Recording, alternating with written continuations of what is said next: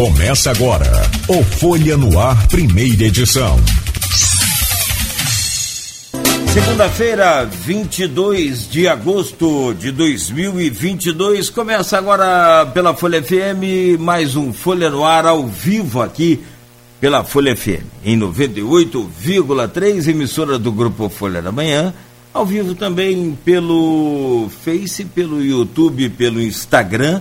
Você pode acompanhar este programa daqui a pouco editado em podcast e logo mais às 17 horas tem reprise na Plena TV. Muito bom dia, são 7 horas e 10 minutos. Sejam todos bem-vindos à edição de hoje. No programa de hoje vamos conversar com o Tiago Almeida Navarro, Tiago Navarro, professor de História e aluno formado pelo Renova BR. Inclusive a gente tem debatido muito aqui, tem ouvido muito é, de lideranças e de cientistas políticos, de várias pessoas, de vários segmentos da nossa sociedade civil organizada, essa questão do de novas, é, é, justamente de nova liderança. O, o, por que, que o Brasil não tem é, uma formação de novos líderes nos últimos anos? Se você buscar aí nas últimas é, eleições, a gente quase sempre faz uma escolha ali do, do menos pior, né?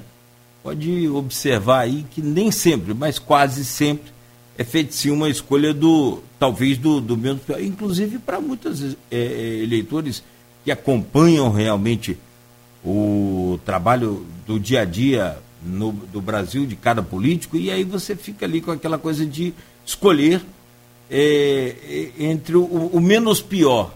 Talvez isso possa estar acontecendo até esse ano para muita gente. Né? Para outros fanáticos, apaixonados, aquela coisa como sempre, também não, mas é sim uma ausência de renovação de liderança que a gente vai falar com o Tiago, que fez esse, esse, esse curso, inclusive, é, é uma escola de, de, de, políticos. E aí entra o papel é, do Grupo Folha, da Folha FM, que é também abrir espaço para que essas, essa juventude, para que essas novas lideranças possam surgir e surgir, claro, com o espaço é, ofertado aqui pela Folha FM, que é também o nosso dever, e é a obrigação do grupo. Vamos falar sobre a representatividade, que tem sido um dos problemas também na política brasileira. Olha a Câmara de Campos, é, a ausência de uma mulher vereadora na, no Legislativo. Agora, tem um outro fenômeno, em compensação, se no Legislativo de Campos é, não tem uma mulher, no executivo de pelo menos quatro municípios aqui da região, o comando é feminino. Então é um outro fenômeno também que a gente conversa com o Tiago Almeida Navarro, ao vivo daqui a pouco no nosso programa, e ainda o fortalecimento da democracia nesses tempos aí difíceis de ataques a mesma. E no programa de hoje tenho o prazer de receber e conversar com o Tiago Almeida Navarro. Tiago Navarro, professor de História e formado pelo curso Renova BR. Vamos falar muito sobre renovação da política brasileira. Estamos numa. numa agora é para valer, né? Não vou dizer reta final, faltam um pouco mais de 40, 41 dias daqui adiante para a eleição 2022. Mas é sempre tempo de falar em renovação. E nas últimas entrevistas que a gente tem feito aqui no Folha no Ar, tem se falado muito sobre essa questão de renovação, de novas lideranças.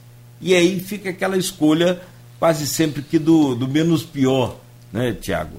Eu quero trazer o seu bom dia e né, te apresentar aí ao público ouvinte da, da Folha FM, a quem nos acompanha também pelas redes sociais, dizer que é um prazer recebê-lo aqui. Né? Você é professor de História, né? é formado pela FAFIC e atua na rede particular e fez o curso Renova BR. O curso não, fez, um, fez uma, uma, uma, uma certificação, né? A, que é uma. eu, eu, quero entender o que, que é esse Renova BR, da onde vem isso, como é que é que é essa estrutura que parece ser uma escola de novos políticos. Bom dia, Tiago, seja bem-vindo, é um prazer recebê-lo aqui na Folha FM. Muito obrigado, Cláudio. É muito, um dia muito especial para mim estar aqui, afinal sou um ouvinte assíduo do programa. Quero desejar um bom dia para todas as pessoas que estão ouvindo em casa, pela internet, pelo rádio, no carro, onde quer que seja. É, agradecer demais esse espaço da Folha de trazer pessoas para falar de política de um jeito um pouquinho diferente, né? É, vamos falar bastante aqui sobre essa renovação e como que ela se dá na vida real, na prática. E Cláudio, você falou agora há pouco sobre o frio, né? Essa frente fria que atingiu aí nossa região desde sexta-feira. Eu posso afirmar que hoje nós vamos esquentar um pouco esse programa aqui. Né? Vai, vai, vai ser muito bom falar de democracia, falar de política e esquentar no bom sentido, né? não, não polarizar, não criar mais, mais discórdias e, é, dentro das famílias, né? mas esquentar a cabeça, né? afinal de contas, a gente precisa urgentemente pensar nisso o brasileiro, né, ele, ele está num, numa situação é, a qual ele próprio é, se, se conseguiu né, se enfiar, digamos assim, e a gente precisa, de fato, elevar o nível do debate político, não só esperando pelos próprios representantes, pelos próprios políticos, mas da população como um todo. Né? Eu, vejo, eu vejo um ganho, um salto de qualidade na política brasileira quando a gente coletivamente perceber que todo mundo tem que fazer a sua parte.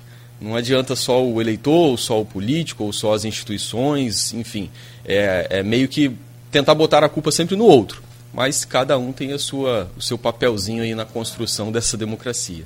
Não, e esquentar hoje até que é bom o clima, mas a, a temperatura, mas o clima político já está quente demais, cara. Você tem hoje aí uma polarização é, é, é muito cristalina, talvez é, em outras eleições assim tão distante da, da, do dia da eleição, nem tão cristalina. Você tinha uma outra possibilidade, você sempre teve uma. Agora, as últimas eleições tem ocorrido isso e essa então já vem, eu acho que desde 2018, quando aconteceu a eleição né, para presidente e dali em diante, na minha forma de entender, o, o presidente da República ele nunca desceu do palanque, sempre fez a política dele, o que é por um lado até normal você entender que o político tem que estar na, na, na, na rua. Agora, não sei se é exatamente num cercadinho. Talvez isso seja para a gente entender. Agora, o, o, Tiago, a pergunta é, acho que a pergunta do programa é, eu vou abrir com ela.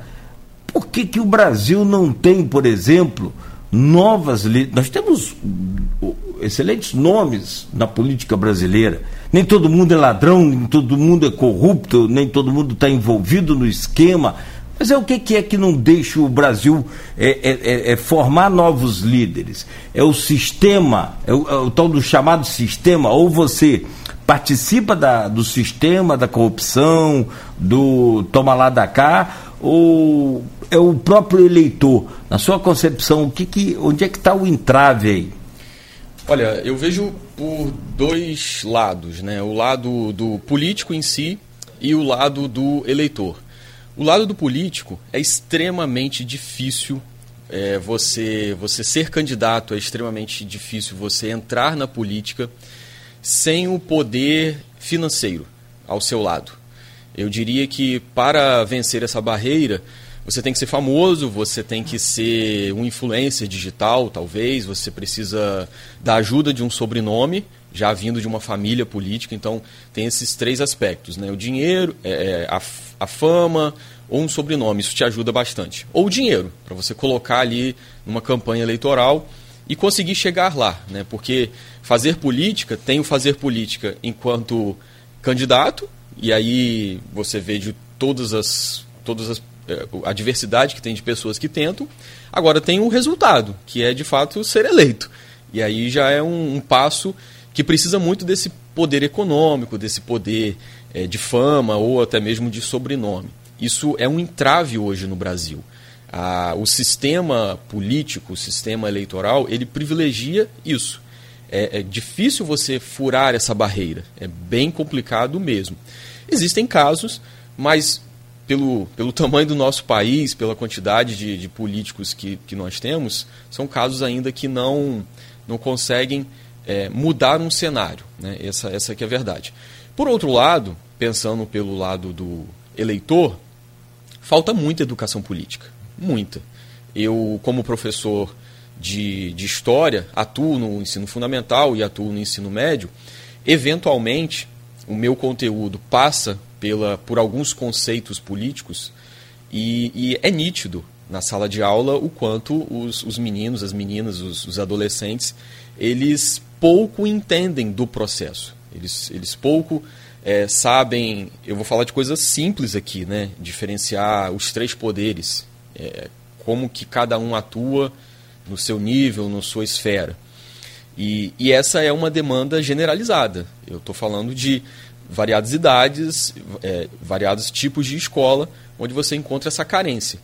Nós, não só, não só educação política, mas é, é, fazendo uma autocrítica aqui né, para, para minha própria profissão, o local que eu trabalho, é, necessidade que temos de falar de trânsito, de falar de leis, né, falar é, um, uma, pequena, uma pequena pincelada em direitos em falar em Constituição, né, dar, um, dar um norte jurídico para as pessoas, para os alunos, e a política não, não, é, não é uma exceção, também tem essa carência. Hoje o Brasil vive essa dificuldade de ter um eleitorado de qualidade, né, de, que, que consiga fazer boas escolhas com base nas, nas, nas, candidaturas, com base nos resultados daqueles que estão tentando ser eleitos novamente, né, a reeleição, e por outro lado, furar essa bolha é difícil demais. Eu lembro que quando o Renova BR me chamou a atenção né, para fazer a tentativa, pleitear uma vaga no curso, eu lembro que tinha, tinha um argumento que era o seguinte: é, você já pensou em ser você a pessoa que você quer eleger? Isso é difícil, né? Para, para o cidadão comum, a gente não pensa muito isso, né? É, e, inclusive, é um contrassenso, porque as pessoas precisam de dinheiro, precisam de trabalho. Os salários dos políticos são ótimos, mas os bons talentos, os jovens, as, as pessoas com maior, digamos, estudo, né? É, é claro que não é essa a ideia, privar de estudo para ser político. Mas não se interessa pelo cargo público, não se interessa por ser político, justamente por causa das barreiras. Né? Eu diria que é o dinheiro é, que, que atrapalha bastante. Hoje em dia, ser político requer um recurso financeiro aí para você ter chance. Inclusive você fez essa essa escola Renova BR. Como é que foi essa formação? A pergunta é interessante. Você votaria em você como candidato? É uma coisa legal, né? Tem até uma música aí é, que, que fala: Mãe, nem a senhora votou em mim, mãe. Não teve voto nenhum candidato, né? É, é Bezerra da Silva. É. E aí o, a mãe falou: Meu filho, seus amigos que não te conhecem não votaram, imagina eu que te conheço vou votar. Então, assim, é, mas passa por esse caminho, né? A coisa está nesse nível. O, o, porque também, o Tiago, tem um grande problema. E aí eu fico pensando é nos bons políticos e naqueles bons que querem entrar e não entram justamente por conta dessa dessa coisa de generalizar. Todo mundo que está lá em corrupção. Você tem 513 deputados. Aliás, é um assunto também que pode ser discutido. Para que tanto deputado? É, pode diminuir essa representatividade. O problema não é número, não é quantidade, é qualidade. Né? Então, eu, na minha opinião. Mas você vai lá, 500, nem todos dos 513 são corruptos, são. É, é, envolvidos em esquema de fraude ou qualquer tipo de, de, de benefício pessoal, enfim. Né? Você tem essa coisa toda. Mas como é que foi esse, esse curso, essa, essa escola Renova BR? Vou falar, é, o Renova BR foi a melhor experiência que eu já tive na vida, assim, em relação à política, né? Mas uma coisa interessante da política brasileira, Cláudio, é que ela tem a capacidade de afastar quem deveria estar junto, né? é, o, o, os políticos eles se afastam da população, então aquele negócio da tal da representatividade está longe de acontecer hoje no Brasil. Os eleitores também se afastam dos políticos. Então, a sensação que dá é que os dois que deveriam, os dois lados que deveriam estar próximos estão se afastando, né? E bom, falar do Renova BR, é, eu vou até fazer um ajuste aqui na sua fala inicial, Cláudio, mania de professor, né? Ah. que você falou que é uma escola, uma escola de preparação política, né? Mas o, o, termo correto, assim, um termo romântico, eu diria, é uma escola de democracia. De fato, a, desde a seleção, né? São várias etapas até você alcançar o curso. Desde a seleção, há uma preocupação com, com, com a instituição, né? De escolher pessoas com esse perfil democrático. Né? Eu lembro que é, quando eu me inscrevi, junto com o Brasil inteiro, foram mais de 31 mil pessoas inscritas. E naquele momento, é, não me recordo agora, acho que eram cerca de 1.200 vagas para o Brasil inteiro. Naquele momento eu imaginei que eu não teria chance, né? não, não seria. É, não teria capacidade de ser aprovado para entrar no curso, um curso de muita qualidade, com um hall de professores de excelência, é, totalmente gratuito, né? então eu fiquei naquela expectativa e aí fiz uma, como bom campista que sou, fiz uma promessa a Santo Amaro, né? de, de uma vez escolhido pagar essa promessa fazendo a caminhada para Santo Amaro. E aí de fato eu tive que cumprir com, com muita satisfação. E é o, o Renova BR, é, a ideia dele, na verdade, não é preparar a, a pessoa, o cidadão, para ser político. Isso acontece também. É, mas você não tem, por exemplo, a obrigatoriedade de fazer o curso para se candidatar. Não é, não é essa a regra. Não tem, por exemplo, que estar afiliado a nenhum partido. O que você precisa é ter espírito de liderança, ou seja, você precisa é, expor isso, né? você precisa liderar, e nem que seja um movimento, um grupo de pessoas, e mostrar que você está envolvido, está engajado em fortalecer a democracia passa muito pela, pelo viés político de ser candidato, de se, de se eleger, mas não somente por isso. Você pode atuar como um servidor. Aliás, o político é isso, né? O político é um servidor que não faz concurso, ele ganha uma eleição. Mas o Renova BR espera isso, munir as pessoas, tecnicamente falando, né, para atuar no âmbito público. Muito pelo, pelo, pelos cargos políticos, mas também de outras formas.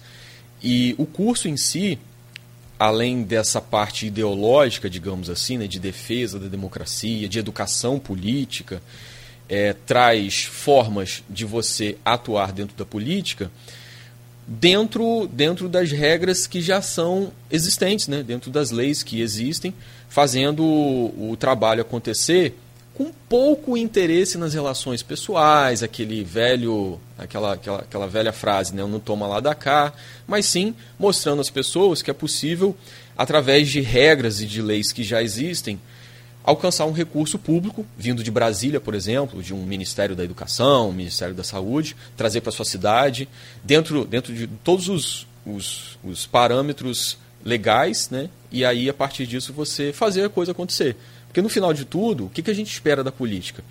Que os serviços públicos funcionem. Né? É, é, acho que é isso, é resolver esses problemas para que a vida das pessoas melhore e aí venha é, satisfação, felicidade. Eu acho que é, é esse o caminho. E, e o Renova busca isso. Tanto a parte ideológica, mas não ideológica partidária, não ideológica esquerda, direita, centro, de crença na democracia.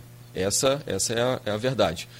E a outra parte técnica, que busca muito dar aos alunos condição de entender o processo, como é que funciona uma secretaria, como que funciona o poder legislativo, quais são as leis que, que são vigentes e a partir disso atuar com muita qualidade para que o resultado aconteça. Acho que esse é um parâmetro, um panorama geral aí do, do curso. Interessante. Não, é, e você falando como professor e me é, é, trocando a, a, fazendo o trocadilho, eu vou falar como aluno. Como que pode? Você é professor de história. Tem coisas que não tem como dar certo nunca. Na minha cabeça a coisa não vai funcionar de jeito nenhum. Pode ser que funcione, mas como que pode Campos, com uma das mais ricas histórias do país, até Campos é conhecido como espelho do Brasil, olha a importância de Campos para o Brasil, é só, só não precisa estar muito atento e nem estar muito ligado, ser nenhum expert não. Só ver os nomes que vêm visitar Campos, todos, praticamente, candidatos a presidente e, e tudo que você imaginar passam por aqui né, é, para poder conversar com o campus, para você entender como é que é essa potência de campus. Agora aí eu te pergunto, você vai nas escolas públicas municipais, você vai nas escolas públicas estaduais, e aí eu vou até avançar para as particulares também, e aí você pode falar como professor particular, de escola particular, não tem a história, não sei se alguma delas aqui tem, mas não tem a história de campus, história, a matéria história de campus, para os alunos da, de, de, a coisa não está tudo fora do lugar, velho. Então se você perguntar às crianças o que que é, ou às crianças, ou a muita gente, o que que é legislativo, executivo, você não tem a, a, a resposta correta de, de, de, pelo menos, vou arriscar aqui, mas de pelo menos oito em cada dez a coisa vai dar ruim aí nesse caso. Como que pode dar certo uma coisa assim? Você não tem aula de história de campos. Quem foi Benta Pereira, por exemplo? Um exemplo rápido. Não tem. Sim. Quem foi Nilo Peçanha? Nilo Peçanha. Nilo não, aí você vai. Tom de Barros, você vai. Exatamente. É, assim, a, a, a carência é real, isso é um fato. Quem não conhece, quem não conhece a sua história, né, tá fadado a repetir os mesmos erros do passado. Essa aqui é a verdade. E assim, eu, como professor de história, no segundo ano do ensino médio e no nono ano do fundamental, nós atingimos ali dentro da grade curricular, tá? dentro da, da LDB, né? da, da, da, da matéria que tem que ser ensinada. Né? Então, no nono, no nono ano do fundamental e no segundo do ensino médio, consta lá nas apostilas é, o Brasil republicano. Né? A gente tem as fases colonial, imperial, aí alcança a república. E no início dessa república, no, na fase que a gente chama de é, República Velha, né, aparece o Nilo Peçanha. E aí eu tomo susto sempre quando eu alcanço essa, essa matéria lá para falar. Que eu fico muito empolgado, afinal de contas, é, presidente, presidente negro de Campos e, sem dúvida nenhuma, eu, eu sempre me assusto com mais da metade, isso quando não alcança ali uns 80% dos alunos desconhecerem. Eu gosto muito de começar a aula, é, é, esse tema, né? Quando eu tenho que falar, afinal de contas está na apostila, está né? Tá no material didático do aluno, e eu gosto de fazer a brincadeira. Quem foi o primeiro presidente negro da América? Aí todo mundo fala, Barack Obama! Na mesma hora, eles, eles já animados, né? Aí eu faço aquela, aquela pegadinha, digamos assim, e eu venho com a correção. Olha, na verdade não, vocês esqueceram de alguém mais próximo de vocês. E aí fica um de vez em quando aparece lá como resposta, né, o, o Nilo Peçanha. Então assim, é, essa escola, né, de falando de maneira genérica, ela precisa de fato ganhar em qualidade, colocando tanto a, o conhecimento da história do próprio município, da, do, do, local né, de vivência desses alunos, para que eles percebam é, o quanto que estudar esse passado é entender como é que as coisas estão funcionando hoje. Por exemplo, quando a gente fala de eleição municipal, tem poucos alunos que, que entendem né, a diferença da, do voto ao, para o prefeito, para a prefeita, o voto no legislativo, e acha que sempre foi assim, que nós não tivemos conquistas nisso. Eu vou dar um exemplo aqui. É, nós, não, nós não temos é, a longa data eleição para prefeito aqui no município de Campos. Isso é coisa do final ali da década de 40. Se eu não me engano, 1947, 48, foi a primeira eleição para o executivo de Campos, porque antes era indicação. Havia o governador, chamado de presidente, né? presidente de, de, de estado, na época, né, o que equivale a governador, que indicava, e antes disso ainda era o presidente da Câmara Municipal. Então, quando a gente olha para esse passado, a gente percebe que é uma conquista isso. Né? A gente ser representado no Poder Executivo por, por aquele que a demo, democracia nos permite escolher. Então, isso, isso é uma carência né? de que munir esses jovens, para eles, ali na, ainda na sua juventude, e eles são muito engajados, né? eles adoram é, escolher, é, bater no peito, né? aquela fase da adolescência de, de definição de identidade e, e gostam do assunto. Eu diria que para os jovens a política não é uma chatice. Eu não vejo por esse lado. Porém, ainda está uma coisa muito misturada com rede social, com YouTube, com, com é, mecanismos que muitas vezes estão. E, e quem está lá está né, tá preocupado com like, com curtida, do que com qualidade. E o papel da escola é fundamental. É, munir esses alunos né, de, de muita, muito recurso, né? principalmente história local, para você entender o que aconteceu ali no passado. E é, tentar, de alguma forma, tirar da, da, do brasileiro aquela, aquela velha máxima né, de ter memória curta, porque isso atrapalha demais. Né? A tal da memória curta é, é uma lástima. Mas aí a culpa da memória curta é, do brasileiro, eu sinceramente, eu coloco é nesse sistema educacional aí. Você não tem a, a formação dos, das crianças com a memória realmente efetiva da, da história, não só do país, mas principalmente que eu defendo muito, que eu brigo muito, que eu discuto muito aqui com o secretário de Educação, com professores, com historiadores, por que, que nós não temos na grade curricular dessas crianças, desde o, de o Beabá ali, a história de Campos? É, é uma pena. Você está com a camisa, por exemplo, aí, muito legal que representa bastante a história de Campos. Para quem está assistindo aí no Face, para quem está em casa ouvindo o rádio ou acompanhando pelo carro, camisa completa de esgoiabada e chuvisco e melado e sou campista. Quer dizer, são é, é, é, produtos da nossa culinária que contam a nossa história com sabor e o chuvisco, por exemplo, não tem a patente reconhecida como um produto autenticamente campista. Não sei se você já comeu chuvisco em outro lugar que não feito em campos com a mesma tradição. Né? Então, certamente não é saboroso, né? certamente. Quando você remete a outros pratos, por exemplo, é, você já logo já vai identificando a, a região, né? O tutu, você vai para Minas Gerais, a, o arroz com pequi, você vai para Goiás. Agora, o, o, o meu caro Tiago, o professor Henrique está participando aqui com a gente aqui, interagindo aqui no Face aqui, ele, ele falava justamente desse, da questão do Barack Obama. Em uma do, do, dos seus posts aqui, é, a gente estuda história na Revolução Francesa, mas não das revoluções locais. É, no, de fato também é outra. Mas vamos lá. A questão do. Você teve um. Nessa, nesse momento agora da entrevista, nesse bloco a gente falou um pouco do, do cidadão, né, professor, historiador, do é, é, aluno que fez o, o curso Renova BR. É, e agora eu quero saber qual é a prática de tudo isso que você pegou aí nesse momento da sua vida. Você foi da eleição de 2020, né? Candidato a vereador em Campos teve quase 500 votos. Na prática, na, na prática a teoria é diferente?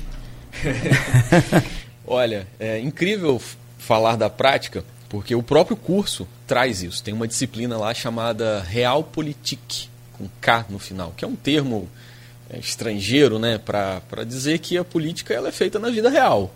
E eu brincava na época da eleição, em 2020, com os mais íntimos, né, os, os amigos, posso revelar aqui né, para o mundo inteiro agora, o seguinte: é, meus amigos, família, chegava para perto e perguntava assim: e Thiago, como é que foi isso?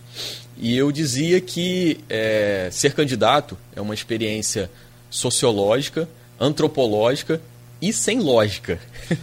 Essa que é a verdade, porque é, com, muita, com muita brincadeira aí, né, colocada na minha resposta, mas assim, é, você, você mudar a chave na sua cabeça, né, você virar a chave na sua cabeça, e de, de um zero experiência, zero família, nunca tive pai, mãe na política, tio, vizinho, nada, eu saí exatamente do zero, para colocar o meu nome à disposição das pessoas. Né? Então, é o famoso é, me colocar para o público. A teoria é bonita, a frase é de impacto, mas na vida real você encontra com uma pessoa no terminal rodoviário, na Praça São Salvador, nos bairros, é, na rua, que você nunca viu na vida. E naquele momento, muitas vezes, ela está pensando no emprego que ela quer, ou no, na, na, na, na, missa de domingo, na escola que tem que chegar, enfim. É, esse, esse encontro né, do político cheio de esperança, querendo fazer o melhor para a população, e a população esperando por esse político, ele não se dá dessa forma romântica. Né? É, é bem difícil. E para mim, Cláudio, eu percebi que tem muito espaço. Essa, eu acho que essa é uma boa conclusão que eu tiro, assim. Apesar de não ter saído eleito, mas me sinto um vitorioso por diversas formas, né? Mas eu vejo que tem espaço. É, a, a eleição foi muito, a campanha, na verdade, foi muito difícil, porque a gente ainda estava num momento conturbado da, pande da pandemia. Foi é, outubro de 2020 início de, de novembro, né? Porque a eleição foi postergada. E aí não, não dava ainda para ter aquele contato tão humano quanto o nosso conhecido normal. Eu saí na, na rua para falar com as pessoas de máscara. É, muito eventualmente, assim, em casa e tal, que não usava máscara, mas eram raríssimas exceções. Então você nem sempre consegue sorrir, é, falar, falar e ouvir com as pessoas de máscara é uma tarefazinha complicada. Agora, eu, eu percebi esperança nas pessoas. É, eu percebi que tem espaço para fazer esse trabalho. Voltando àquela tecla inicial lá do, do início do programa, de que é difícil porque na política é, você precisa ter um bom discurso, ter um bom produto, entre aspas, né? ter qualidade, só que você precisa falar com muitas pessoas. É, é, é aquela conta de marketing. Né? Você fala com mil para atingir 10, né? 10 vão parar para prestar atenção em você e um você vai converter. Então, como é que você consegue vencer isso? Com recurso financeiro, né? com tempo de TV, com, enfim, muitas outras coisas envolvidas. Só a pessoa com sua voz, sua sola de sapato, consegue? Consegue, mas a gente está falando de uma eleição a nível municipal que é bastante difícil. Eu saí esperançoso porque eu via né, nas pessoas que eu abordava na rua é, essa, essa ânsia tem a descrença, de fato, tem a descrença das pessoas, nem todo mundo está adepto ao assunto, né, a falar sobre política, mas eu achei que ia ser maior, assim, essa, essa, esse afastamento eu achei que ia ser maior. Vi uma certa receptividade para ouvir, né, para entender a necessidade. Agora, é, muita gente me pergunta se, se eu farei isso de novo, porque, como eu expliquei, nunca tinha, tinha tido essa experiência, né? Primeira vez na minha vida.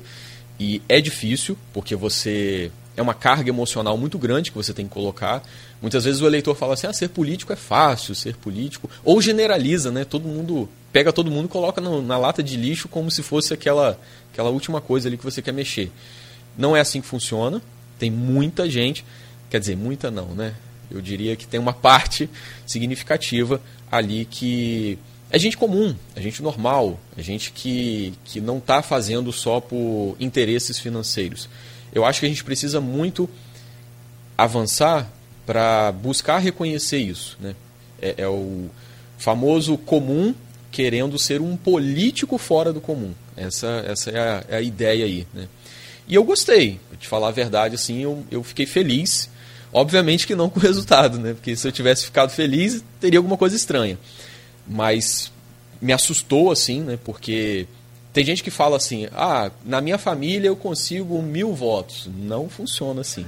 Essa não é a realidade, tá? Se você, se você já ouviu isso, ou um amigo de infância que estudou com você, né, que fala que vai, vai trazer 500 votos para você, é, isso é conversa fiada, tá? Porque dentro da sua própria família alguém se casou, né, o seu primo se casou e aí é, o pai da, da esposa dele é candidato, e aí você já perdeu o voto dentro da sua própria família. Então, a matemática não é essa, tá? A matemática é de, de, de intenso trabalho, mas muito trabalho mesmo. Eu emagreci quase 10 quilos na, na campanha de, de 2020. Ah, então pronto, aí não precisa nem nutricionista. Você quer é. emagrecer, só faz se candidatar. Mas, mas tem que ser na proporcional. Né? Na, na, na majoritária é mais fácil. É relativamente mais fácil. Mais fácil para a gente fica aqui só fazendo pergunta. É... cara, tem muita coisa para falar sobre política e sobre essa experiência. Eu preciso fazer o um intervalo, são 7 horas e 51 minutos. Mas você viria candidato de novo? Você tem vontade de seguir essa. Eh, e aí eu posso chamar de carreira? Ou não? O que eu tenho certeza, Cláudio, é que eu não vou me aposentar como político. Eu, eu não, não faria isso comigo, eu não, não atuaria na política durante o resto da minha vida. Né? Uma coisa interessante aqui, né? apesar de parecer novo, eu tenho 37 anos e não sou professor há muito tempo. Eu tenho uma vasta carreira na iniciativa privada, trabalhei durante muito tempo na área comercial, na área de gestão, né? fui gerente de, de concessionária de carros. E aí em 2018 eu me tornei professor, por vontade própria, pelo sonho mesmo. É, é uma, uma coisa que eu guardo muito assim no meu coração, porque me deixa muito feliz quando a gente via aqueles filmes assim, né, muito de Hollywood, ah, faça o que você gosta de fazer na sua vida, trabalhe com o que você ama eu posso dizer com orgulho que, que consegui fazer isso na minha vida, né? Com planejamento, né? com o pé no chão. É, me tornei professor em 2018 e ali foi uma mudança significativa na minha visão de mundo e naquilo que eu quero fazer para o próximo, né? para, a sociedade. Eu não, não acho que o trabalho de professor deve ocorrer por amor apenas. Né? Não acho que é filantropia. Acho que é trabalho, que deve ser reconhecido como um profissional, importantíssimo.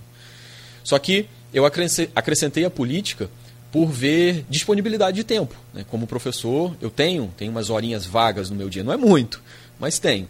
E aí coloquei a política e adorei. Né? Tudo que eu estou fazendo desde 2018, dentro da política e tal, tem me deixado muito feliz. E a minha. É, vou falar pela primeira vez aqui em público, né? A minha, meu planejamento inicial foi me candidatar duas vezes.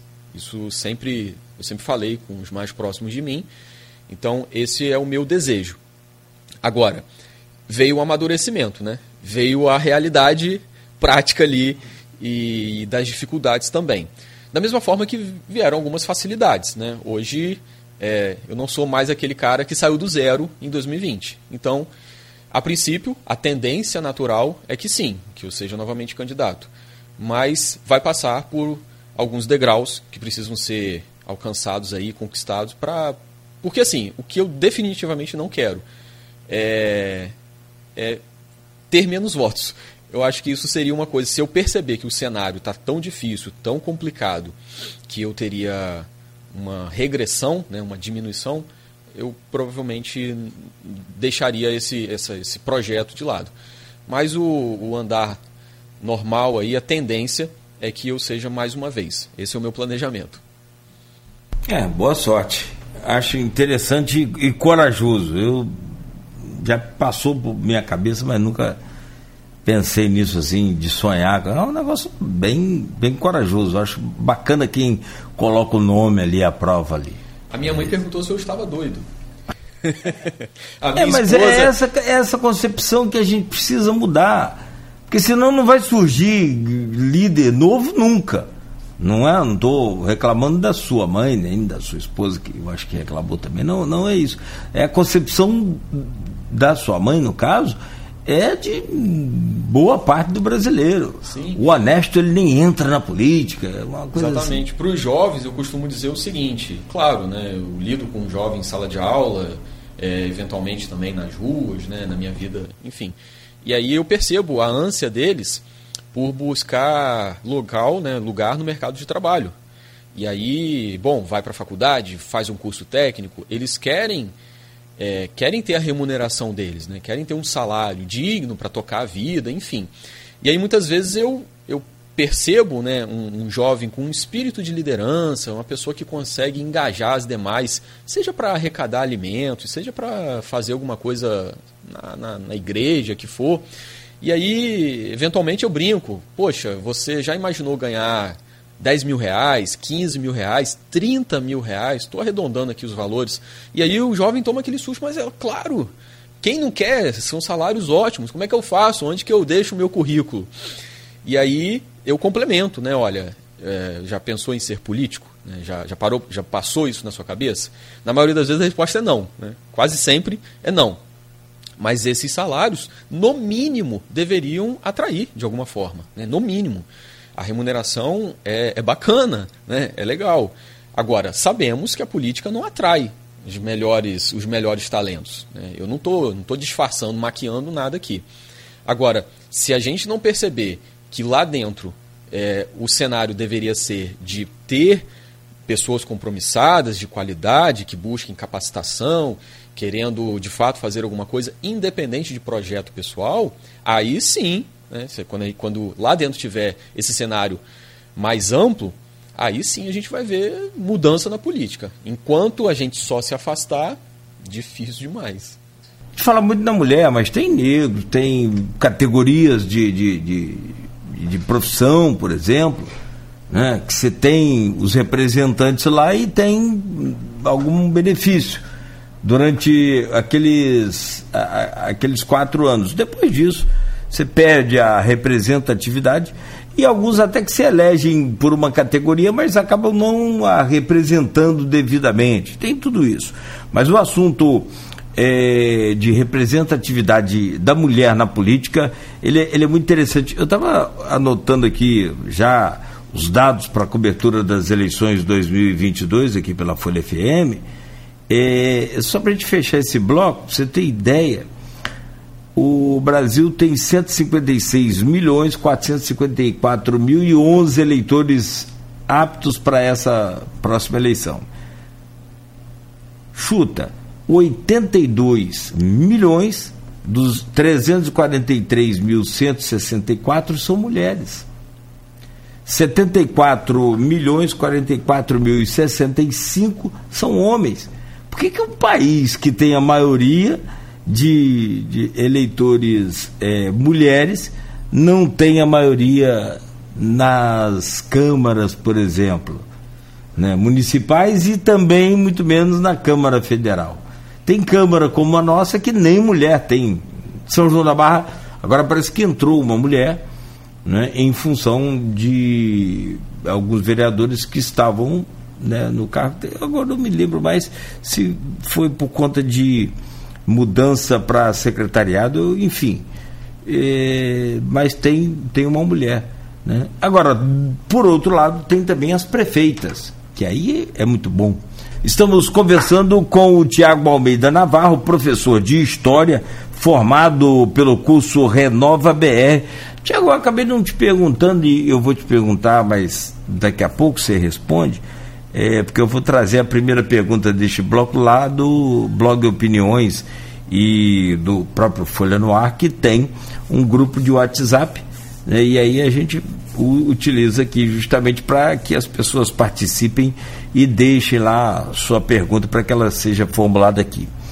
Mas é sobre a estrutura desse Renova BR, quem é que banca, se tem algum partido, se tem algum é, é, é, grupo político, como é que é essa coisa, mas depois a gente fala.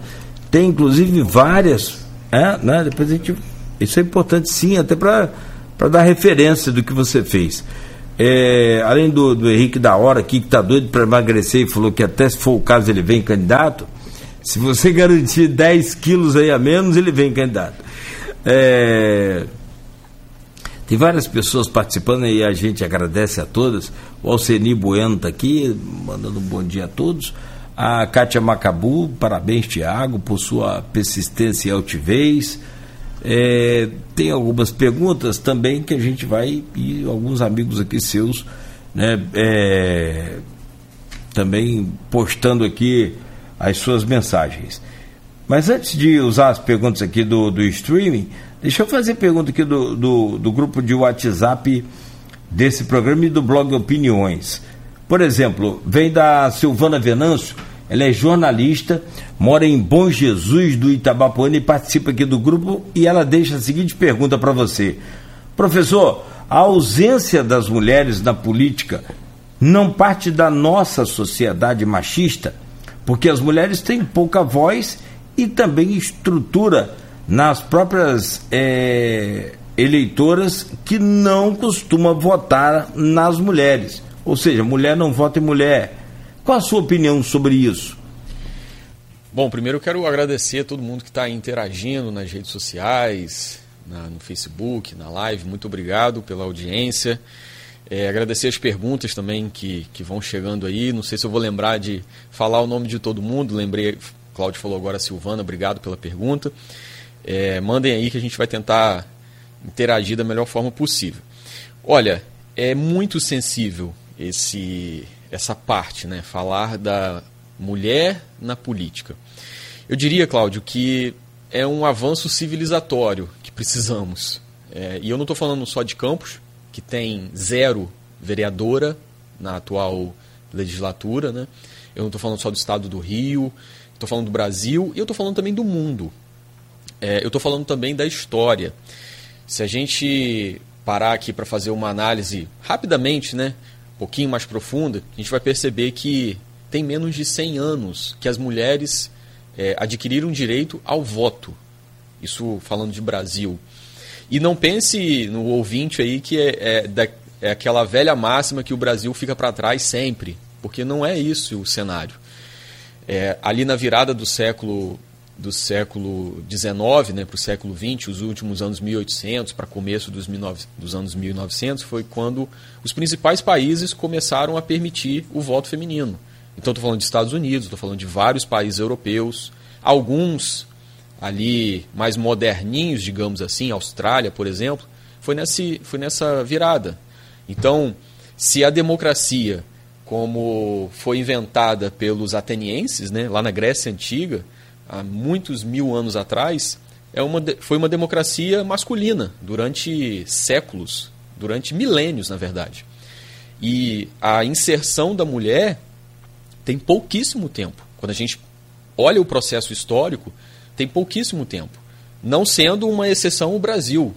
É, isso, isso vem também da própria participação da mulher na sociedade, nos postos de trabalho, é, na vida na vida fora do lar. Né? Enfim, aí eu poderia aqui dar um enredo histórico muito grande, mas a gente precisa entender isso. Que é muito complexo. Não é só um ponto de falar da mulher dentro da política, mas é falar da mulher na sociedade. E a política é mais um, mais um exemplo disso. É, eu vejo como algo que a gente precisa avançar, algo que a gente precisa melhorar. Não, não, não sou grande defensor do mulher vota em mulher ou homem vota em homem. Eu não acho que, que seja por essa forma. Mas isso é uma opinião. Né?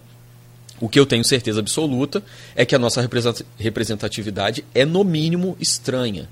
É, no mínimo, é, descolada da realidade. Assim como a própria política é descolada.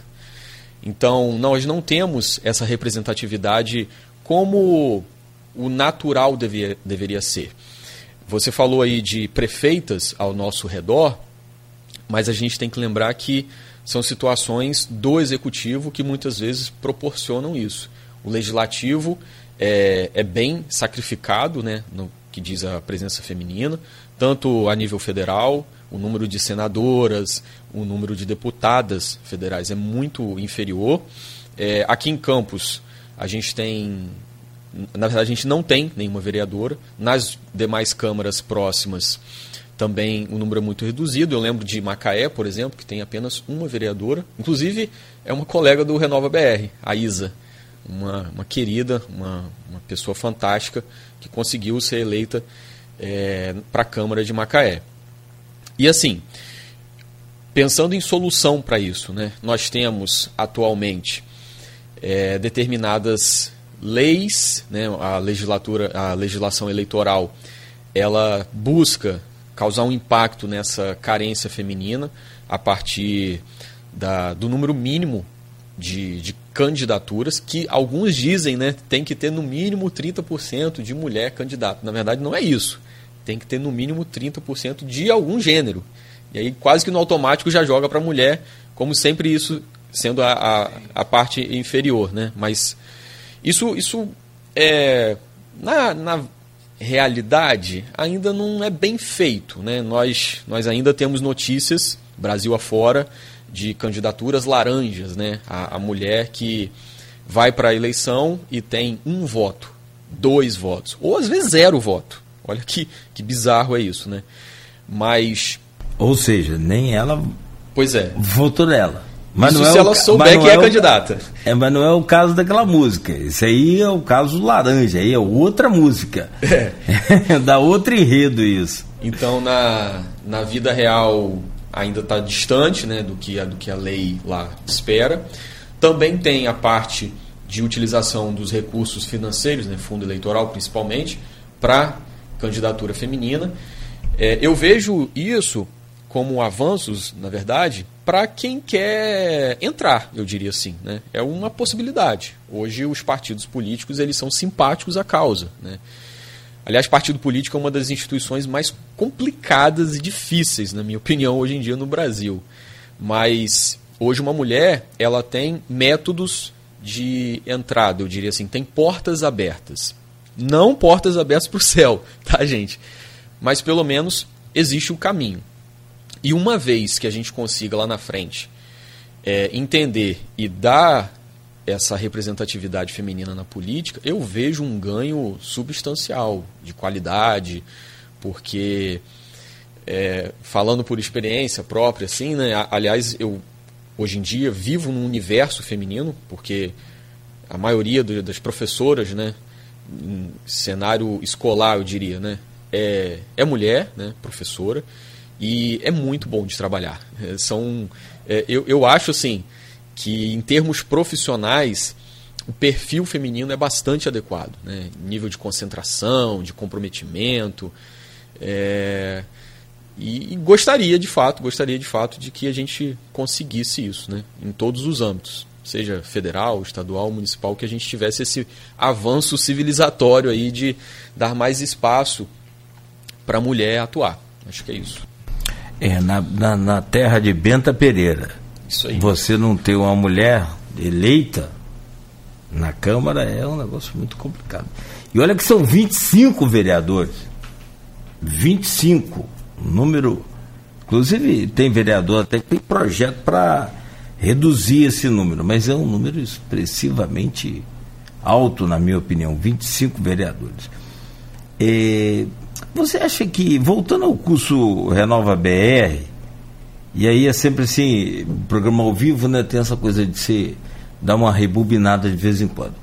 É, falando do, da, estrutura do curso, que eu queria perguntar também, acabei não perguntando, mas também surgiu uma outra pergunta. Você acha que o- o- os políticos também, que já estão aí há mais tempo, é, deveriam fazer esse tipo de curso, deveriam participar desse tipo de curso? Ou ele é mais para quem não é da política e tem interesse em entrar na política? Sem dúvida nenhuma seria muito bom. Eu não sou adepto à obrigatoriedade. Eu não sou, não sou adepto. é, eu, eu- meu princípio básico é de defender a liberdade para as pessoas, né? Para elas, mas uma liberdade com responsabilidade, para que elas façam as, as melhores escolhas. É, mesmo não sendo adepto à obrigatoriedade, por exemplo, para o cargo de prefeito, um exemplo aqui, tem que ter no mínimo um curso superior relacionado à administração pública ou algo do tipo. É, eu não sou adepto a essa obrigatoriedade, mas eu acho que é super relevante. Acho que você fazer a escolha de um político que vai tomar conta do seu dinheiro, né? Porque é isso, o imposto é o seu dinheiro e vai parar na mão do político para ele tomar conta. E aí você escolher de qualquer forma é no mínimo irracional. Ninguém escolhe aqui um médico para operar o seu joelho sem ele ter um diploma, não é mesmo? Ninguém escolhe um arquiteto, um engenheiro para construir a sua casa. Você vai lá fazer uma casa de dois andares e aí você vai pegar uma pessoa sem instrução para fazer a fundação, construir a casa, ou você vai buscar alguém que no mínimo tem um, no mínimo tem um curso técnico, né? Então, se quando a gente vai pensar nessas profissões, nós buscamos qualidade, bu- buscam- buscamos a formação, por que, que quando a gente vai procurar um político a gente não pensa isso? Aliás, a gente usa o coração. É o mais bonito, Collor, né? Eu lembro disso. Collor ganhou voto por ser bonito. Eu ouvi isso, achei aquilo mega estranho. Então isso é muito complicado, né, para o brasileiro ele entender que o político também tem que ser bem qualificado, uma vez que é, é fundamental o papel dele ali, cuidando do dinheiro das pessoas para gerir cidade, estado, nação e por aí vai. E sou muito adepto dos eleitores buscarem isso, né? dos eleitores buscarem essa qualificação mínima. Experiência, qualificação, é, formação mesmo, né, cursos relacionados na área, são sempre bons indicadores de que aquela pessoa tem interesse, que aquela pessoa se dedica. Eu lembro, Cláudio, que eu assustei as pessoas na minha campanha. Eu, eu realmente eu via o susto na, na, na face das pessoas. Por quê? Eu não preparei um santinho, eu preparei um currículo. E eu, eu fiz uma, uma camisa onde estava escrito assim, me contrate. Estava escrito isso, me contrate. E aí eu ia para a rua abordar as pessoas falava assim: olha, eu estou buscando um emprego e é você que me contrata. E aí todo mundo tomava um susto. Como assim? Não entendi. Eu é que quero emprego, você está pedindo o inverso? E aí eu explicava: olha, eu preparei o meu currículo porque eu estou aqui pedindo seu voto, na verdade, que é para você me contratar. E isso era, em, era uma mágica que acontecia, porque as pessoas, muitas paravam e falavam assim: não é que é verdade mesmo? Não é que é você que vai trabalhar para mim? Então, a gente precisa colocar, né, principalmente para as pessoas, que sim, os políticos precisam estar preparados. E o Renova BR é um. É, é, é, sem dúvida nenhuma a melhor preparação que existe hoje no país. Quem que banca esse, esse curso? Como é que é essa estrutura?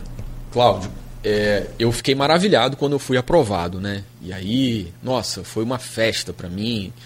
Fiquei muito feliz mesmo. E aí o curso começou.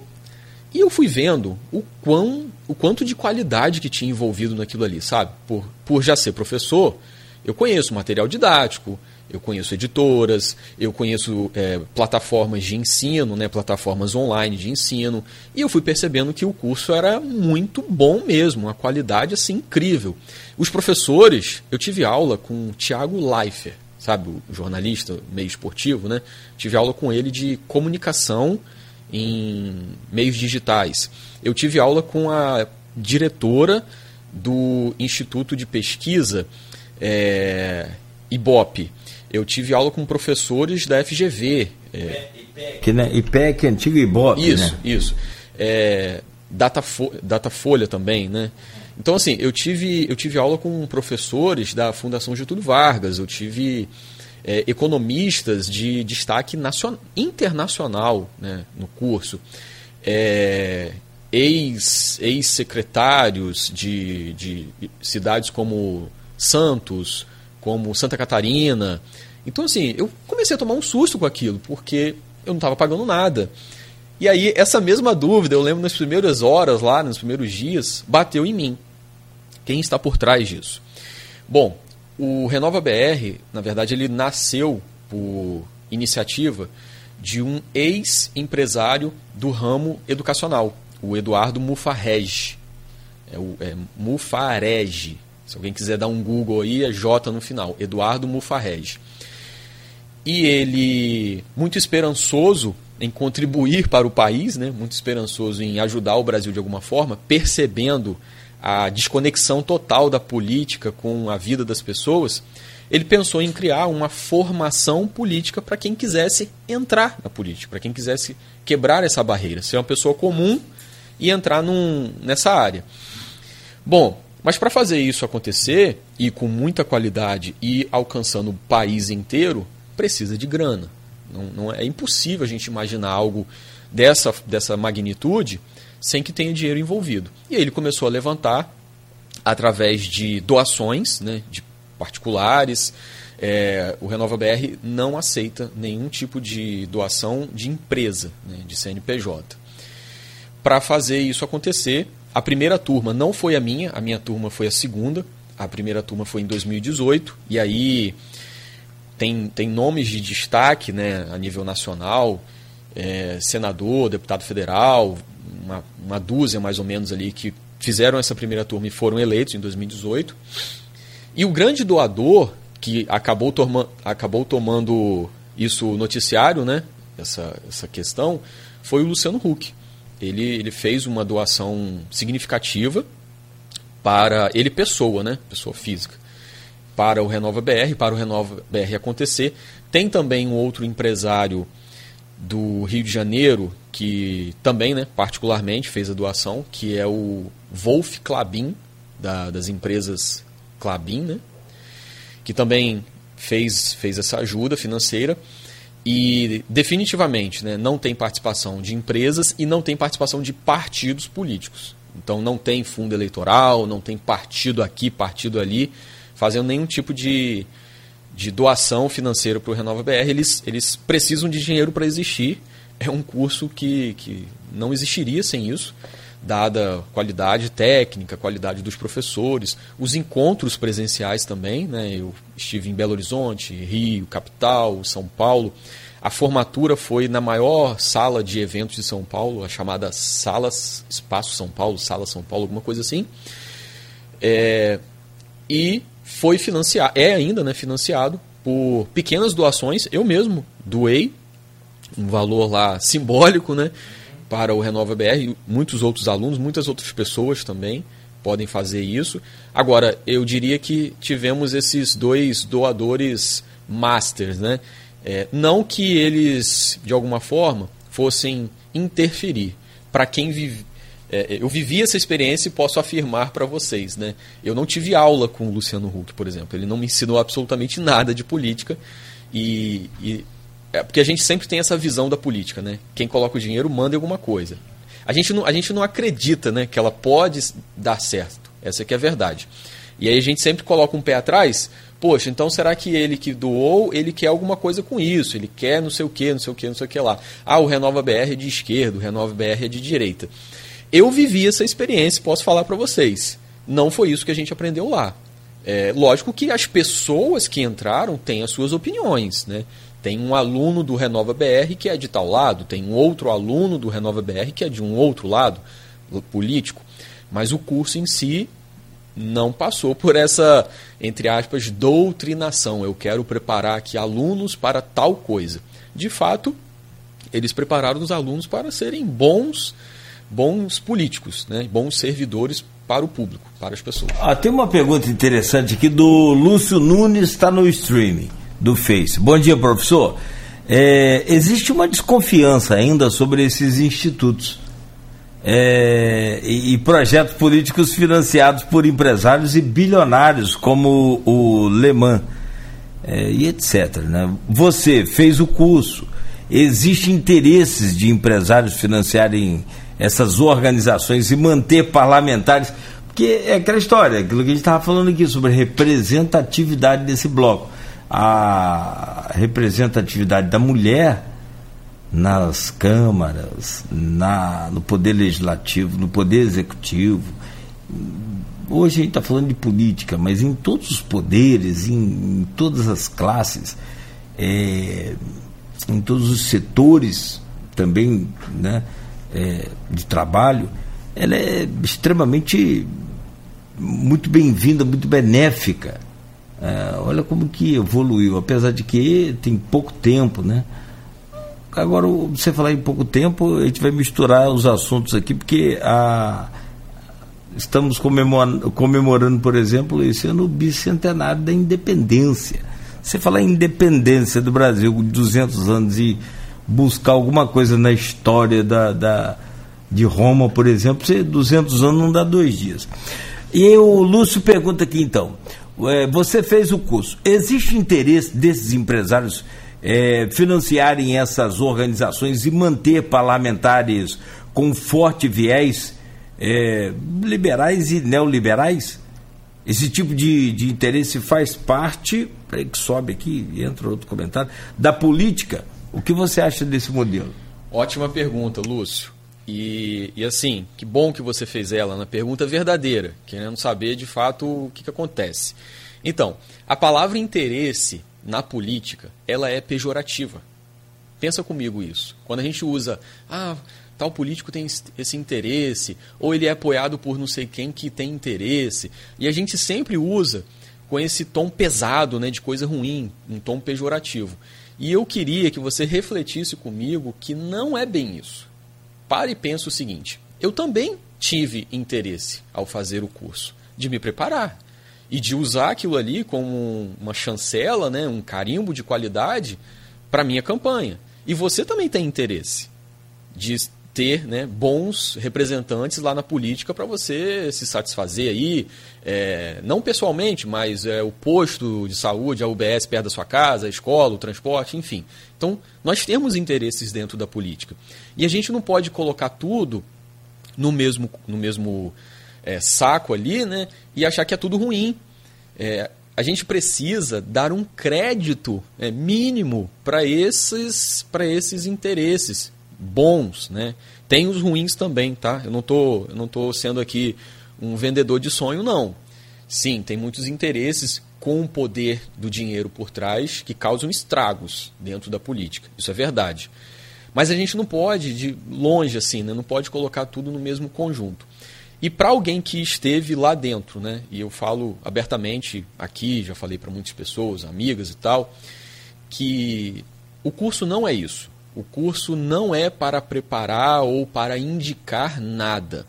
A gente tem a gente tem assim muita liberdade das nossas escolhas. Né? A gente não tem é, a única exigência para você ter uma ideia, a única exigência que o Renova BR faz, além de, de questão de escolaridade, enfim, idade que eles pegam, mas só tem um critério que não permite é, você participar do curso. É você já ter sido eleito. É o único.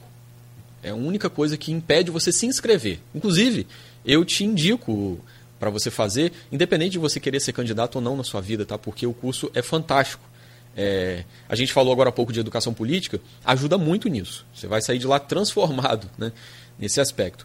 Então, assim, ele só exige que você não seja, nunca tinha sido, nunca é, passado por eleição e tenha sido eleito. É a única coisa que te elimina. No mais, você pode escolher o partido político que você quiser, a bandeira que você quiser, a pauta, o, o assunto. Porém, uma coisa que eles que eu percebi na seleção, né?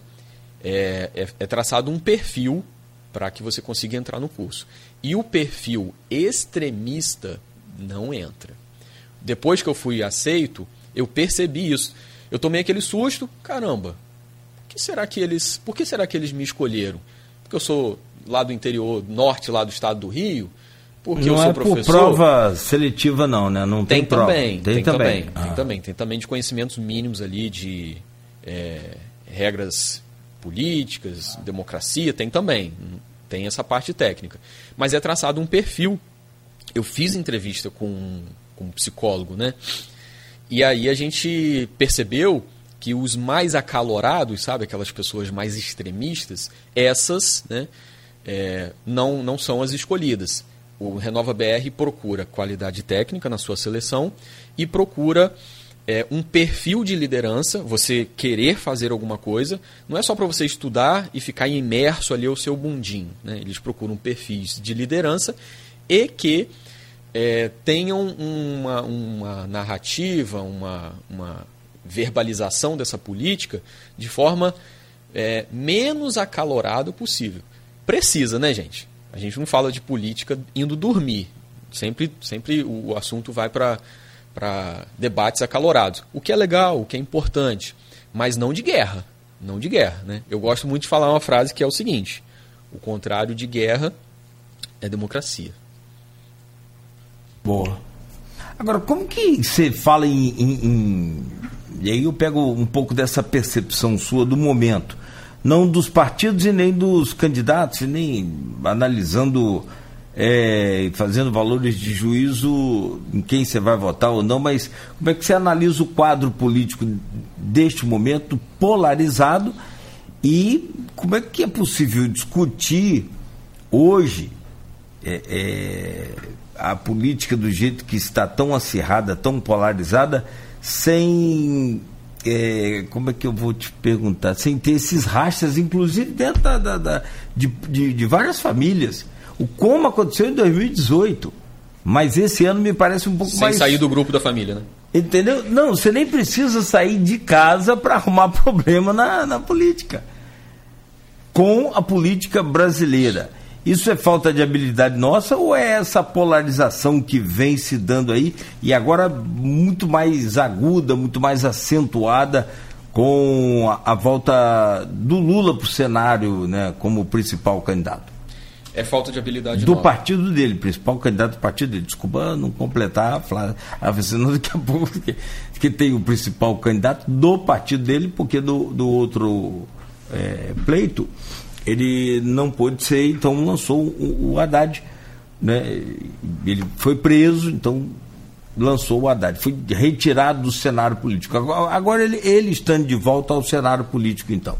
É, sim. Eu, eu vejo muito por falta de habilidade nossa.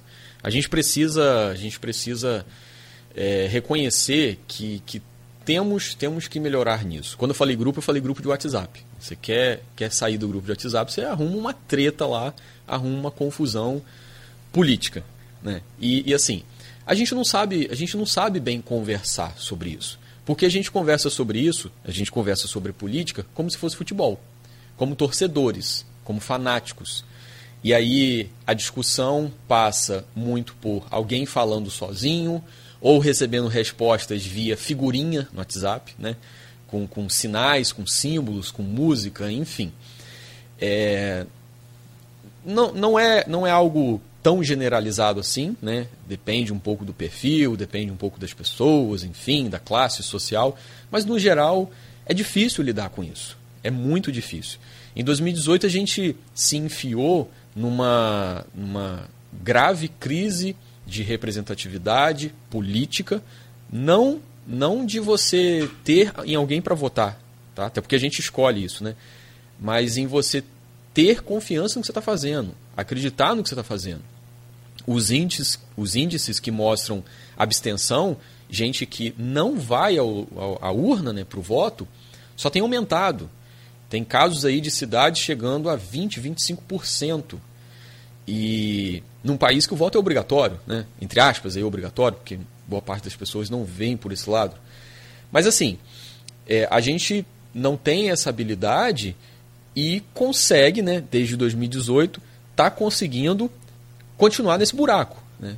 Nós nos enfiamos nesse buraco e a gente está vendo aí o cenário hoje em dia, falando um pouquinho aqui sobre, debatendo né, sobre a campanha presidencial, é, as pesquisas mostram a polarização, é isso que elas apontam, e o quanto que os marqueteiros, quanto que os partidos políticos estão tentando, estão né, lutando em diminuir rejeição, em aproximar de alguma forma os, os candidatos é, para um, um caminho ali mais do centro, para tentar pegar um, um, eleitor aqui, um eleitor ali. E a gente vê que é, há pouco, talvez 40, 45 dias da eleição, raríssimos casos, as, as pesquisas mostram, de eleitor que diz que vai mudar o seu voto. Né? Já bateu o martelo, já está decidido. E, e isso é um, um agravante. Por quê? Porque a gente ainda não ouviu as propostas. Porque qual é o projeto de país, de futuro, é, que a gente está depositando a confiança nesses candidatos? Né? Eu lembro que em 2018 nós tivemos 13, 13 ou 14 candidatos, não me recordo, mas foi nessa ordem aí. E aí basicamente só se falava de dois, três, quatro às vezes. E tinha todos os outros lá para serem escolhidos. Hoje o cenário é muito de Fla-Flu, brincando aí um pouco com os termos do futebol, né? um cenário de Fla-Flu. E a gente vai começar a campanha, né? já começamos a campanha na verdade, em que as pessoas estão poucos, pouco interessadas em, em ver ali, tá, e o Brasil vai melhorar como? Que projeto é esse? Né? O Brasil tem, tem tantas formas de pensar em um futuro, né? pensar num país para ser referência na questão da sustentabilidade, por exemplo é, eliminar a matriz energética fóssil com petróleo e pensar em ser uma potência tecnológica. Estou viajando aqui na potência tecnológica de fontes renováveis de energia, né? já se fala tanto em carro elétrico, por exemplo. Então, será que a gente não poderia ter um projeto de país minimamente direcionasse a economia, os esforços políticos também, na iniciativa privada, nesse caminho? Será que esse pode ser um caminho? Mas ao invés da gente conversar sobre isso, a gente conversa sobre nomes, a gente conversa sobre é, símbolos, cores, e, e, isso empobrece o, a discussão, né? isso, isso enfraquece o que a gente pensa de futuro. Né? Como é que o Brasil vai ser daqui a. Tá, tem que pensar daqui a um mês daqui a 40 dias. Mas tem que pensar também daqui a 10 anos, tem que pensar para as próximas gerações, como é que vai ser esse país. Senão vai continuar sempre é, é, aquela música né, do Renato, que país é esse? Por enquanto é o país que mistura política e futebol. Política e futebol é sempre bom, né? Todos os dois são muito bons. Nos seus devidos mas lugares. devidamente tratados com como devem ser, né? Futebol com futebol. Aliás, futebol com a paixão, né? Pode ser, e a política com a razão, que a gente confunde. Voltando ao grupo de WhatsApp, eu, eu preciso fazer um intervalo, mas eu vou fechar esse bloco. E vamos fazer um, um gancho para o próximo bloco, que aí você já abre respondendo para a gente fechar o programa. É, vou deixar a pergunta aqui do Fernando Antônio Loureiro. Fernando Loureiro, né? É, agora filho do Fernando Loureiro, presidente da, da ASIC, né? É, tive o prazer de ser seu colega de turma, representando nossa cidade na segunda turma do Renova BR em 2019. E hoje somos amigos e parceiros em grandes projetos políticos. É, Navarro, aqui justifica a grande dificuldade que o país tem de enxergar para além de duas candidaturas é, presidenciais neste ano, na sua opinião? Que, que, por que, que não consegue surgir uma terceira via? Aqui a pergunta dele. E como você acredita que essa dualidade irá se refletir nas eleições estaduais e na composição do Congresso? E é a pauta desse programa de hoje esse debate, essa discussão de novas lideranças. Por que, que não temos novas lideranças no país. É, é, recentemente houve o primeiro debate aqui para governador do estado, né? E eu estava acompanhando ali ao vivo, depois nem, nem pude acompanhar tudo, mas revi. É, a nova política do estado do Rio, né? O estado do Rio passou por momentos aí bem complicados. Tivemos aqui cinco governadores presos, ainda temos um hoje enfim, não, é bacana para ninguém, né? E aí é feito até muito, muito meme disso na internet, mas absolutamente extremamente ruim para o estado do Rio de Janeiro, que tem uma, uma história também fantástica. Já foi a capital dessa, dessa nação, né?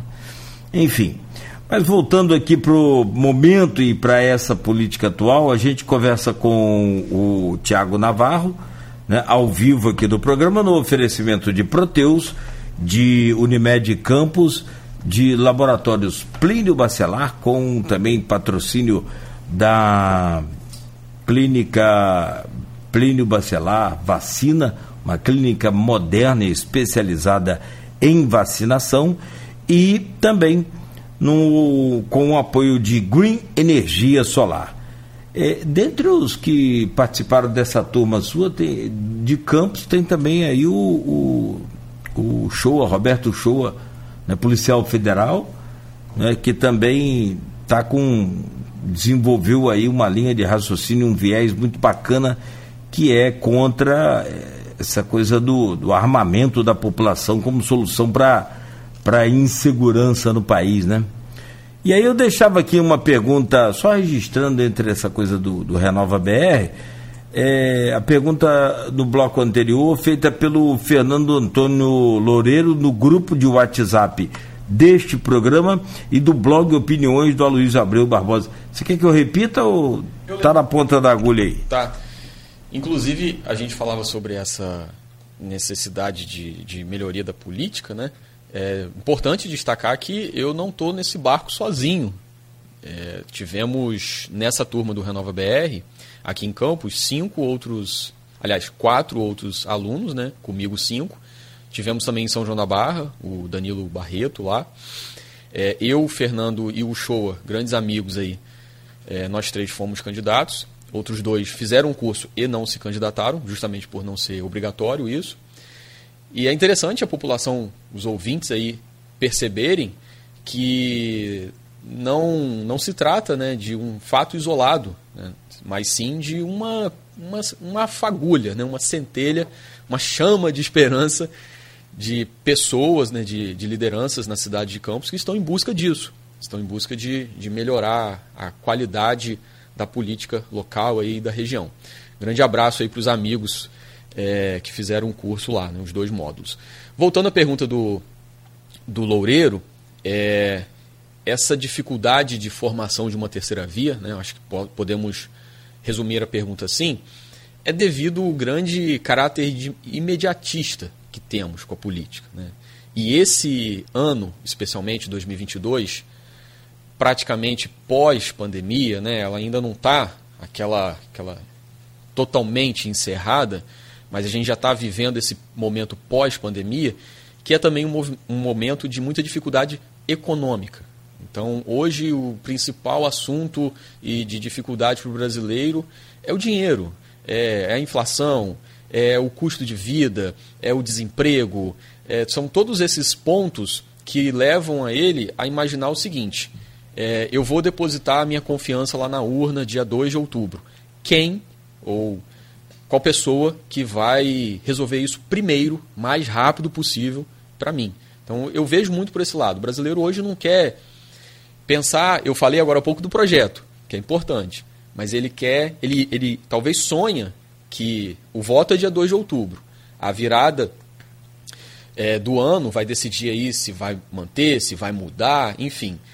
E aí ele pensa que dia 1 de janeiro, 2 de janeiro, já teremos um, um outro Brasil, talvez reduzido aí os milhões de desempregados e com a inflação baixar 5 pontos percentuais, não sei. Eu vejo por esse lado, essa dificuldade de, de construir as coisas a longo prazo. É, a gente, aqui do conforto do estúdio, é bonito falar, né? mas a gente tem que lembrar que, de fato, essas pessoas estão passando por muita dificuldade. O número de, de pessoas na linha da pobreza, de extrema pobreza no Brasil, é assustador. Então, é, não, é, não, não é uma análise fácil. É, eu falando parece que eu estou simplificando as coisas, né? mas a gente está falando de gente que passa fome, real. E, e isso precisa ser enfrentado de alguma forma. Vejo muito a educação né, como uma forma de atuar isso a longo prazo. E o Fernando também perguntou, me lembro, sobre como que isso pode influenciar, né, essa disputa para presidente pode influenciar os cenários estaduais. Com certeza influencia, mas acredito que depende um pouco do cenário. Em que sentido? Depende um pouco do estado.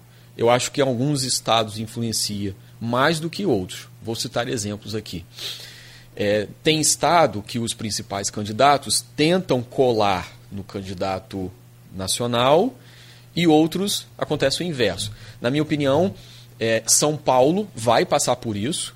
Acho que posso citar nomes aqui, né, Cláudio? O Tarcísio, Sem problema. como candidato a governador do estado de São Paulo. Sem dúvida nenhuma, ele vai fazer é, a dobrada ali, ele vai colar com o presidente. que, aliás, foi um dos, se vale aí também o destaque, é, foi um dos melhores quadros do. Sem dúvida na minha opinião, do, do governo até aqui. Menos Ele, apareceu e que mais atuou é e também a ministra da Agricultura. Tereza Cristina. Tereza, Tereza Cristina, que eu não sei se é candidata. Chegou até a ser cogitada vice no uhum. começo lá, mas não sei se ela é candidata em, em algum cargo esse ano. Sim, eu concordo. Menos apareceram, pouco viés ideológico e muito trabalho envolvido, muitas entregas é, feitas. Então, lá em São Paulo, com certeza vai ter essa polarização a partir do, do, do Tarcísio. Aqui no estado do Rio, nós estamos vendo uma curiosidade, né, que é o Freixo buscando, selou o acordo com o candidato Lula, e aí é, ele está buscando essa, esse fortalecimento. Por outro lado, o Cláudio Castro, esse, falando aí dos principais dois nomes, né, é, não vejo essa, essa tentativa muito de, de polarização, mas sim é, buscar mostrar ali resultados do que ele tem feito no estado do Rio e tal, por ser o atual governador. Né? E um outro exemplo, que é Minas Gerais, é, também não tem muito. Eu acho que Minas Gerais é o que menos vai ter interferência disso. Né? Lá apontam nas pesquisas o Calil, é, numa tentativa de, de frear a, a forte gestão e o quão próximo de ser reeleito, que é o Romeu Zema. O Zema está quase batendo 50% lá. Então, assim, é, são, é, Minas Gerais parece ser um estado que mais vai se afastar dessa disputa vai, é, é entre, entre os dois principais para presidente. Né? Já nos outros estados depende um pouco. Tem um candidato que é muito próximo, muito colado, tem outros que não são. Sem dúvida nenhuma, interfere.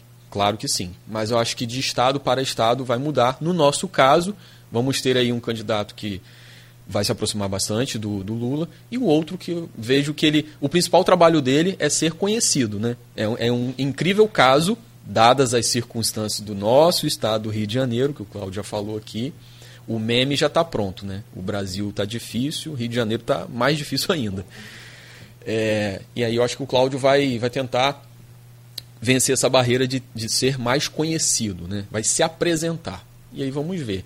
Quem sabe surge uma terceira via no estado do Rio de Janeiro, enfim, tem outros candidatos aí, tem o Rodrigo Neves, tem o Paulo Ganime, que busca sempre o exemplo lá do Zema para trazer para o Rio de Janeiro. Pode ser, podem ser nomes que. O Rio acho que não está ainda uma, uma coisa tão decidida assim de segundo turno. Vamos ver como é que vai ser o. Acho que, Paulo Ganime, acho que Paulo Ganime também fez esse curso Renova BR. Fez, ele é, da, ele é exatamente da é? primeira turma. Da primeira? É. Você é da segunda. Da segunda. Aqui, são 8h59, deixa eu fechar esse programa aqui é, da seguinte forma. O, o curso Renova BR direcionado para os políticos, novos políticos de onde virá a. Porque, na verdade, o, que, que ocorre? Como é que eu vou explicar a minha pergunta? Ela é baseada na, na, no quadro atual. O político que está aí não veio de Marte, não veio de Júpiter, ele foi colocado lá por nós. Os políticos que estão aí, na verdade, né? A gente, inclusive, esse ano vai ter uma eleição bem é, é, grande é, vamos votar para presidente, governador, para senador uma vaga, né? É, para deputado estadual e para deputado federal. São cinco votos né, este ano. Então, assim, esses caras não vêm de, de fora, não vêm de outro planeta, eles são colocados lá por nós. Para a política brasileira mudar, tem que haver um Renova BR para os políticos e um Renova BR para os eleitores também de onde vem a mudança do, do, do, do aspecto do, do político brasileiro. Vem do político ou tem que partir do eleitor, na sua opinião? Tem que partir dos dois. Você cravou aí a necessidade de um curso Renova BR para os é, para as pessoas, tem que ter os dois lados, sem dúvida nenhuma. Tem uma frase muito interessante que é a seguinte: você pode não gostar de política. O Cláudio falou agora há pouco aqui dos cinco importantíssimos votos que serão depositados lá na urna em outubro. E aí, quem está ouvindo pode pensar assim: ah, mais uma vez, sempre de dois em dois anos eu tenho que ir lá votar. Que chateação. Mas é o seguinte: você pode não gostar da política, você tem esse direito. Né? Nós somos livres para tal. Mas você vai ser governado por quem gosta da política. Isso é importantíssimo, isso tem que entrar no seu coração, no seu cérebro de alguma forma, para que você perceba que não existe vácuo na política, não tem espaço vazio. Agora há pouco o Cláudio falou ali das 25 vagas para vereador em Campos, ou a própria vaga para governador, para presidente da República. É, pessoal, vai ter alguém lá alguém vai ser eleito. Então, isso é fundamental para a gente entender. Mesmo que você não goste, minimamente você precisa se interessar pelo assunto. Porque quem gosta vai ocupar aquele lugar lá. Com o seu voto, sem o seu voto, ele vai conseguir isso. Então, é fundamental que a gente é, melhore o nível da, da nossa política, da nossa democracia. E não tem outro caminho, eu não eu desconheço outro caminho de furar bolha, de romper barreiras, é, sem passar pela educação. É, como professor que sou, não só a educação de sala de aula lá, aquela dos, dos adolescentes, das crianças, mas a educação política também. E o Renova BR atua nisso, né? Então, por isso que é fundamental. Eu gosto muito de usar um exemplo, Cláudio, falando é, sobre a democracia que é um caso raro na história humana de uma invenção que durante um tempo não existiu. Olha isso que eu estou falando. Pensa na roda, quando o ser humano inventou a roda. Desde sempre, desde a sua invenção, ela é utilizada, certo? A democracia foi inventada lá no passado pelos gregos, né, em Atenas. Só que num dado momento da história, ela desapareceu.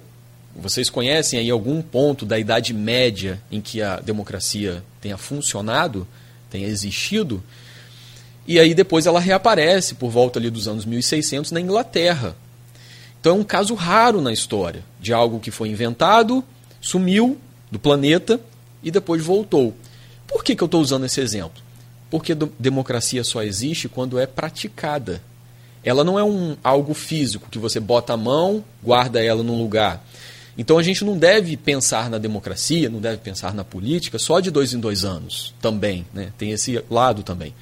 É, você não faz a democracia só no voto, só no número ou nos números que você aperta lá na urna. Não é só isso. Eu, eu brinco que democracia e política não é votar e ir dormir. Não. Tem muito trabalho antes e muito trabalho depois. Ah, mas eu tenho que pensar em tudo, no meu emprego, na minha família, na, nos boletos que eu tenho que pagar e também na política. Sim, tem que pensar. Porque é a sua vida. É, alguém vai te governar. Você goste ou não, né, vai governar. E você tem que aceitar isso. Bom, tem que aceitar isso no sentido de, de crer que a democracia é um sistema imperfeito, mas é o melhor que nós temos até então. E é isso. Eu acho que é, vamos melhorar bastante e trago, né, para não ficar só com essa visão meio pessimista, eu trago uma palavra assim de esperança, porque eu vejo com muito otimismo que o Brasil está melhorando. Eu não considero hoje, por mais difícil que seja, eu não acho que a política brasileira está numa escada descendo o degrau. Eu acho que está subindo. Principalmente pra, para legislativo, para eleições de vereador, para eleições de deputado. Eu vejo que nós temos bons quadros, pessoas que querem fazer alguma coisa, se preparam o exemplo aqui do Renova BR e dos alunos do Renova BR, que eventualmente vão estar sendo candidatos esse ano, é uma boa referência. Né? Claro que a gente está falando de ser humano, e ser humano erra. Óbvio, errou dentro da política, né? especialmente falando de corrupção, é crime. E aí tem que ser punido. Não é desse erro exatamente que eu estou falando. Mas nós temos, temos que manter assim a esperança né, de que vamos conseguir. Não tem outra forma. Eu não vejo outra saída senão acreditar nessa política como transformação, de fato, como melhoria da vida das pessoas. Vejo que a gente está num caminho crescente, melhorando. Longe de um ideal, é bem verdade, mas não acho que a gente esteja piorando. Né? Não vejo por esse caminho. O legislativo tem bons candidatos, bons, bons é, eleitos já, eu diria, em cidades espalhadas pelo Brasil, em, na, na Câmara Federal também, e o, alguns executivos ótimos aí espalhados pelo Brasil também. É isso. É. Bom, eu, é, eu, eu fecho aqui agradecendo a você dizendo que foi bom, muito bom conversar com você. E é bom a gente conversar com essa, as mentes jovens também, essas novas ideias e esse linguajar, porque a todo instante você fala né, para o seu para essa nova geração que está aí, que é uma geração extremamente antenada com internet. Então, que faça aí bom uso desses conhecimentos agora no, no próximo dia 2. O, o, meu caro Tiago Almeida Navarro, obrigado pelo carinho, obrigado por estar aqui conosco nesta manhã. Boa sorte aí na sua profissão, que é uma das mais é, fantásticas que eu conheço, que é professor. É por aí que começa tudo e é por aí que eu acredito que vai começar qualquer tipo de solução seja ela econômica, social, de direita, de esquerda, de, disso, daquilo, enfim, for fazer é, é, fundamento disso, gente fica aqui o dia inteiro, mas que com certeza muito bacana e muito é, produtiva a sua entrevista nessa manhã. Uma boa semana e obrigado. Obrigado, Cláudio, também, ao Grupo Folha, a Rádio 98,3 FM. É, muito feliz de estar aqui e participar com vocês desse bate-papo, dessa conversa, dessa entrevista. Espero ter ajudado os ouvintes aí de alguma forma. E pode ficar tranquilo, Cláudio, porque já começou. A revolução já começou. É, todos os dias, quando eu entro na sala de aula, é, eu, eu, entro feliz, porque de fato a, faço aquilo que eu acredito, não só por mim, mas por todos os profissionais, por todas as pessoas envolvidas na educação que acreditam, do país inteiro, né, que acreditam que esse é um caminho. A educação é um caminho.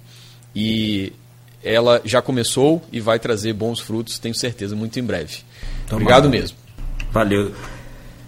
Eu acho que a educação é o caminho, né? Dali sai, saem os outros. Bom, para você que nos acompanhou até aqui, muito obrigado. Você vai ter oportunidade ainda hoje de acompanhar a reprise deste, deste programa logo mais na Plena TV ou em podcast daqui a pouco também em todas as plataformas. Amanhã, de volta, a partir das 7 horas da manhã, com o nosso Folha no Ar, sempre aí com né, muitas eh, entrevistas interessantes e amanhã nós vamos entrar justamente no que um dos pontos que você falou mais cedo, Tiago, que foi a questão da economia né, e que vários entrevistados têm falado aqui. O Orlando Tomé, por exemplo, que é estrategista político e é, colunista do jornal Correio Brasiliense, revelou recentemente ele falava eleição que vai ser decidida no carrinho de supermercado. Né? Ou seja, a eleição que vai ser decidida pela economia.